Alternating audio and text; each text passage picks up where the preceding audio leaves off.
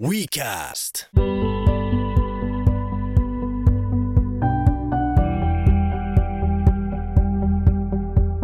Tervetuloa Sir Toivosen kaistavahdin pariin. Tällä kertaa ei liikuta liikennepolitiikan maailmassa eikä pohdita sitä, minkälainen on tulevaisuuden tieliikenne, tulevaisuuden auto tai tulevaisuuden autoilija. Tällä kertaa mennään tyylin ja tyylien maailmaa ja yritetään nivoa jollain tavalla miehistä tyylikulttuuria autoihin, autoiluun ja liikenteeseen. Meillä on studiossa täällä Tyyliniekka uutissaitin päätoimittaja, Tyyliniikan sisäpiiri podcast-sarjan päätoimittaja Matti Airaksen. Tervetuloa. Kiitos oikein paljon. Kiva olla studiossa. Kiva, että pääsit tulemaan. Sama kysymys kuin monelle muullekin sillä jakkaralla istuvalle. Millä tulit tänään paikalle? Tulin tänään paikalle perhefarmarilla Citroen C5, luotettava sotaratsu tämmöiselle myyntimiehelle, joka ajaa 60-80 000 kilometriä vuodessa. Ne on ollut oikein hyvä hankinta ja ollut poikkeuksellisen hyvä yksilö, että ei ole kuin kerran jättänyt kotitielle, eli huoltokustannukset ovat olleet hyvin, hyvin kohtuulliset. Me kuulet, että siellä monen radion ääressä tai puhelimen ääressä kuuluu yskintää ja ryintää tällä hetkellä, koska aika monella automiehellä on väkevät mielipiteet siitä, minkälainen auto Citroen C5 on luotettavuudelta, mutta jos näin sanot, että se on luotettava kaupparatsun kulkupeli, niin sen mä uskon kyllä ihan hyvin.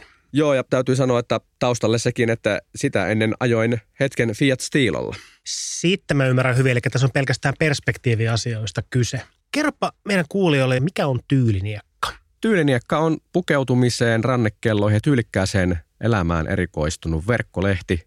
Tänä päivänä reilu 100 000 lukijaa kuukaudessa. Lähti miesten tyyliblogista, mutta ollaan laajennettu kohti tämmöistä tyylikkään elämän lifestylein näkökulmiin. Ihan itsekkäistä syistä, eli kun on itse perustanut ja vetänyt koko ajan tota verkkolehteä, niin silloin kun aloitin, niin oli tyyliasiat pinnalla, mutta sitten rupesi pikkuhiljaa kellot kiinnostamaan entistä enemmän ja kelloista nyt on paljon enemmän kirtettävaa, koska uusia kellomalleja tulee jatkuvalla syötellä, kun taas pukeutumisen puolella, se missä itse pyörii klassen pukeutumisen puolella, niin siellä asiat ovat pysyvämpiä, siellä ei vaihdu tyyli vuosittain tai hyvä, että vuosikymmenittäin, vaan tietyt nuanssit niiden sisällä. Se on totta, korkeintaan jotain pientä eroa johonkin leikkaukseen tulee. Mutta... Leveämmät tai kapeammat lahkeet ja leveämmät tai kapeammat kauluskäänteet ja sitten kuinka korkealla se kauluskäänne menee ja toki sitten materiaalit. Eli nythän suositaan aika kevyttä materiaalit, ei ole mitään powersuit-tyyppisiä, että ei toppauksia, hmm. tämän tyyppisiä asioita ja tyylijumalat meitä varjelkoon myöskin leveiden lahkeiden uudelleen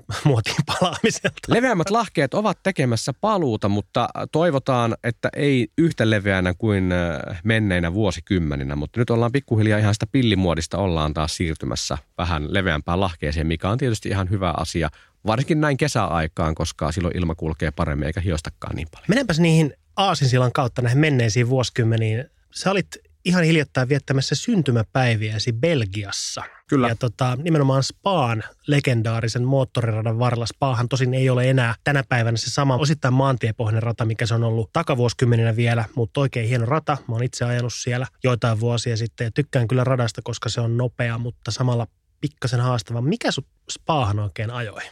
Siellä oli tämmöinen Spa Classic, klassikkoauto kilpailu viikonloppu, jossa oli todella paljon erilaisia autoja ja sitten useampi luokka, jossa kilpailtiin sitten menneiden vuosikymmenten hirmuilla. Kyllähän niissä tehoa ja ääntä oli enemmän kuin laki Suomessa sallii, mutta sehän sitä tekikin äärimmäisen mielenkiintoisen. Siellä olin seuraamassa viikonloppuun kilpailutapahtumaa ja pääsin itsekin sitten hieman ajamaan kartingradalla ja pääsin myös sitten pelkääjän paikalle kiertämään tuon Spaan radan ja kyllähän se on oikeasti tosi makea. Mä ymmärrän, minkä takia autourheilijat, niin kuin kilpaajajat tykkää siitä radasta. Joo. Mä olin itse muutamia vuosia sitten semmoisella reissulla, että me oltiin ensin ajamassa Nürburgringilla kaksi vai kolme päivää ja sen jälkeen yksi päivä vielä Spaassa. Ja siinä missä Nürburgring on tämmöinen niin kuin rata, että se koko ajan yrittää kuristaa kuoliaksi ja murtaa ranteen ja lyödä silmän mustaksi ajajalta, niin vaikka Spaassa on korkeuseroa ja kurvia ja pitkiä nopeita suoria, niin, niin silti se on kuitenkin paljon armeliaampi rata, koska sitä on käytetty ihan äskettäin vielä F1, niin siellä on myöskin vastaavasti isommat turva-alueet ja siellä ei ole ihan niin vakavaa ja ihan niin kuolemanpelkosta ajaa koko ajan kuin Nürburgringillä. Tämä oli se viikonlopun tapahtuma tämä Spa Classic. Muistaaksä suuruusluokkaa, miten paljon siellä on autoja ja eri luokkia? Tämähän oli osa tämmöistä klassik-sarjaa, olikohan niitä kahdeksan vai seitsemän osakilpailuja. Siellä oliko niitä viisi vai kuusi eri pääluokkaa. Autojahan siellä oli tuhansia, kymmeniä tuhansia. Ja ei pelkästään niitä, jotka jo kilpaa, vaan siellä oli sitten tosi paljon. Oli esimerkiksi Saksan BMW-klubin vanhoja bemareita oli tosi paljon. Eli kun siinä kun käveli jonkun sadan metrin matkan radan vartta pitkin, niin mm. siinä laski, niin siinä, piti, siinä saa oikeasti blokkeina laskea Ferreiden määrät ja päädyin niin kuin johonkin 1200 ferri, jotka oli sillä näytillä sen viikonlopun ajan. Eli se on tämmöinen kokoontumisajo yhtä laillakin ja siis tosi makeata, koska se Spa Classic muutenkin oli niin kuin aivan erilainen fiilikseltään kuin miltä tuntuu, että formula tänä päivänä, että sillä on semmoisen niin kuin menneiden vuosikymmenen formula-fiilistä, eli sä pääsit oikeasti seuraamaan niitä tiimien toimintaa. Sitten kun ne odotti radalle pääsyä, niin sait jutella kuskien kanssa, kattella autoja, ne esitteli, avas konepeli, että täällä on tällaista. Että niin kuin sitä vanhaa niin kuin kunnon niin kekeruusperi-meininkiä, että ollaan varikkosuorilla, istutaan jossain ja jutellaan niitä näitä. Mm, mm. Se oli niin kuin tosi mahtava fiilikseltään yhteisöllisempi kokemus ehkä kuin Formula 1-kisojen seuraaminen tänä päivänä. Kyllä, siellä riitti, kun pääsi vaan pääportista, pääsi tsekkauksesta läpi, niin sen jälkeen ei paljon kukaan kyselyä, että millä asialla sä täällä oot, onko sulla oikeutta tulla tänne vai ei. Onko Spa Classicissa samantyyppistä henkeä kuin Goodwood Revivalissa, joka järjestetään suurin piirtein syyskuussa aina? Et pukeutuuko siellä porukka niin kuin aikakauden mukaisesti, aikakauden mukaisiin varusteisiin ja vaatteisiin, vai mennäänkö siellä ihan tämän päivän tyylillä ja tämän päivän niin vaatteella?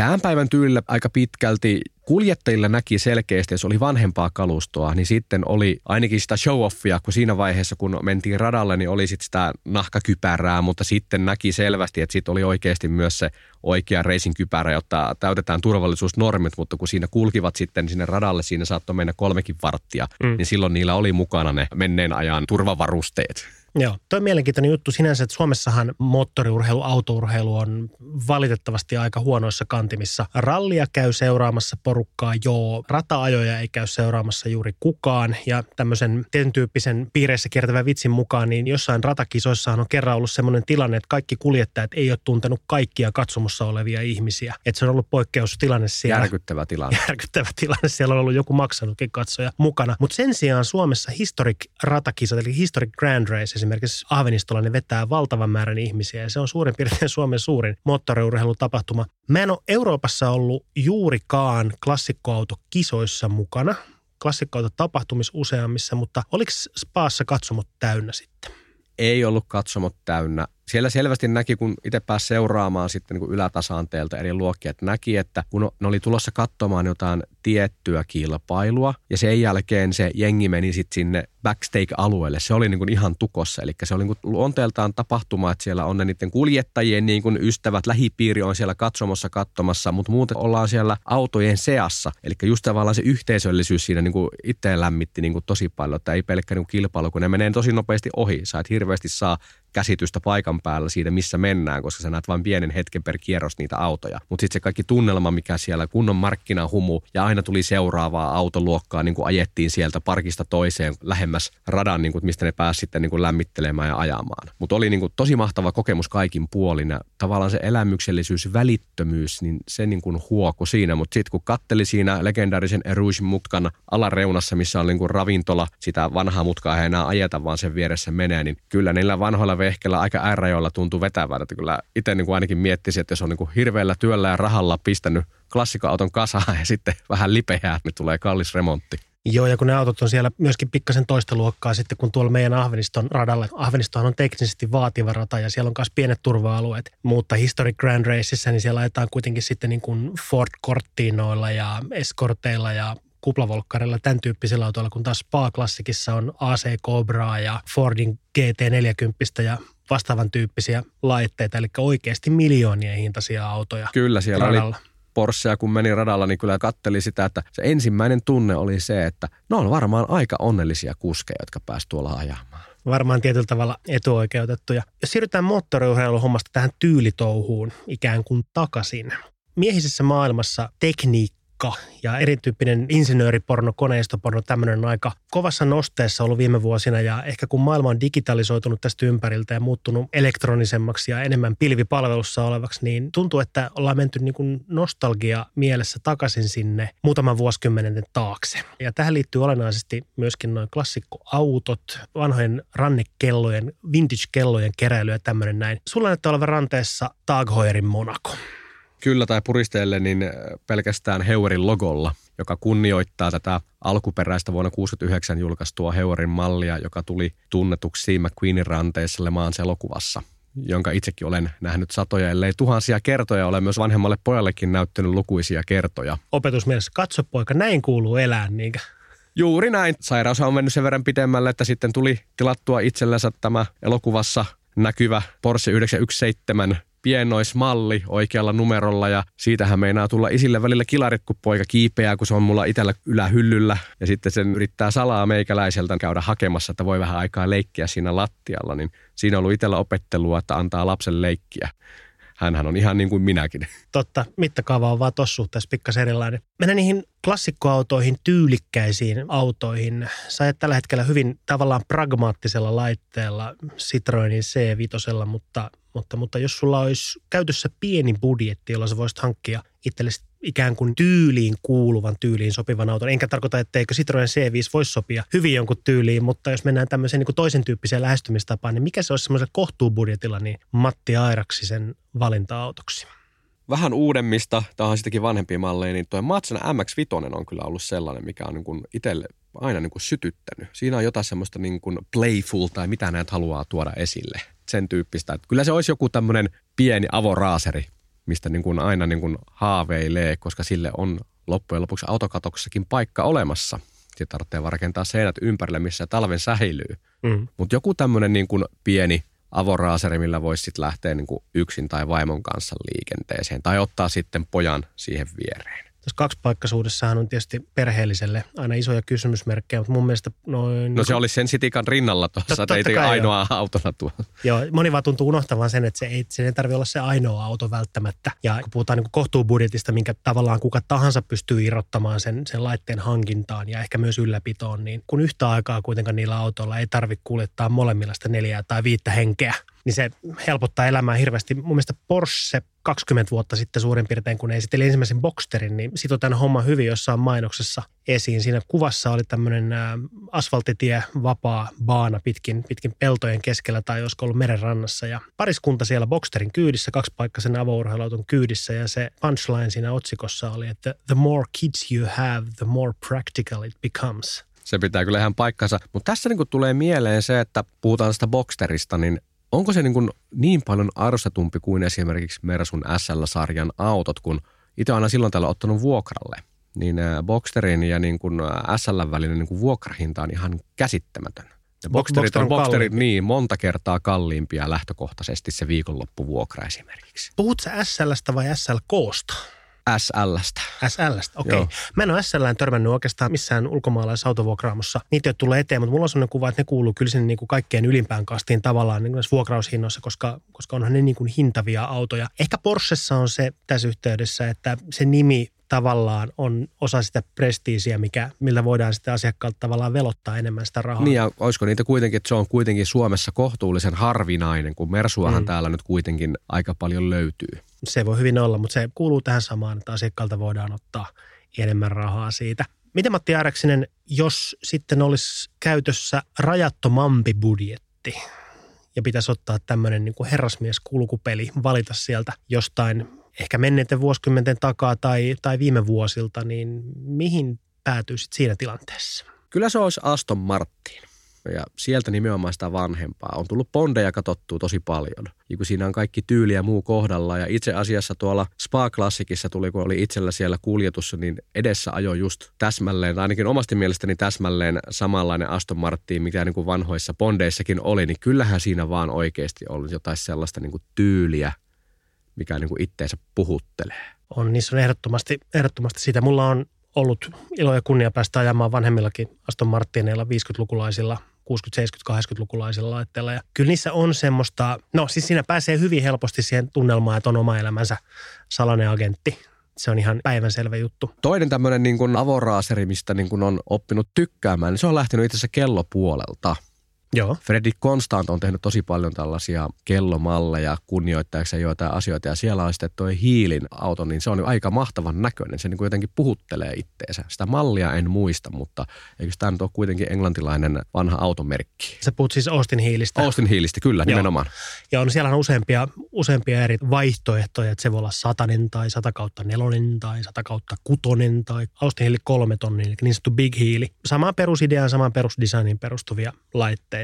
Se on mun mielestä taas semmoinen laite, että siinä on niin kuin selkeästi kanssa jonkunnäköinen potentiaali nousta jossain vaiheessa. Että ne on kuitenkin hyvin suorituskykyisiä isolla moottorilla varustettuja vanhoja klassikoita ja aidosti aika kuvan kauniita, varsinkin mitä vanhempiin malleihin mennään ja näihin kaksipaikkaisiin versioihin. Niin Joo, se on itselle tullut, kun itsellä on se fiilis näistä vanhemmista, että niitä ei ole suunniteltu tuulitunneleissa ainakaan niin paljon kuin nämä nykyautot. Niissä on sitä persoonallisuutta, että on designerikin on saanut oikeasti luoda taideteoksen kauniin auton ilman niin kuin kompromissiehtoja. Ja tuntuu, että siinä mielessään noi, just nimenomaan noin brittiläiset vanhemmat urheiluautot on se, mikä itselle on kolahtanut sit, kun on nähnyt. On tietty sellaista englantilaista ylempiluokkaista aristokratiaa tai eleganssia. Toi on hauska tuo tuulitunneli-analogia sinänsä, että, että autotehtaathan on käyttänyt tuulitunneleita jostain 40-luvun lopulta tai 50-luvulta saakka autojen suunnittelussa ja designissa, mutta se tunnutaan vaan unohtavan, että enemmän niihin autojen muotoon on kuitenkin vaikuttanut kulloisenkin vuosikymmenen tyyli ja tavallaan ne ihanteet, mitä siinä vuosikymmenellä on eletty. Esimerkiksi amerikkalaiset oli 50-luvun lopulta alkaen niin hyvin voimakkaasti menossa avaruuteen,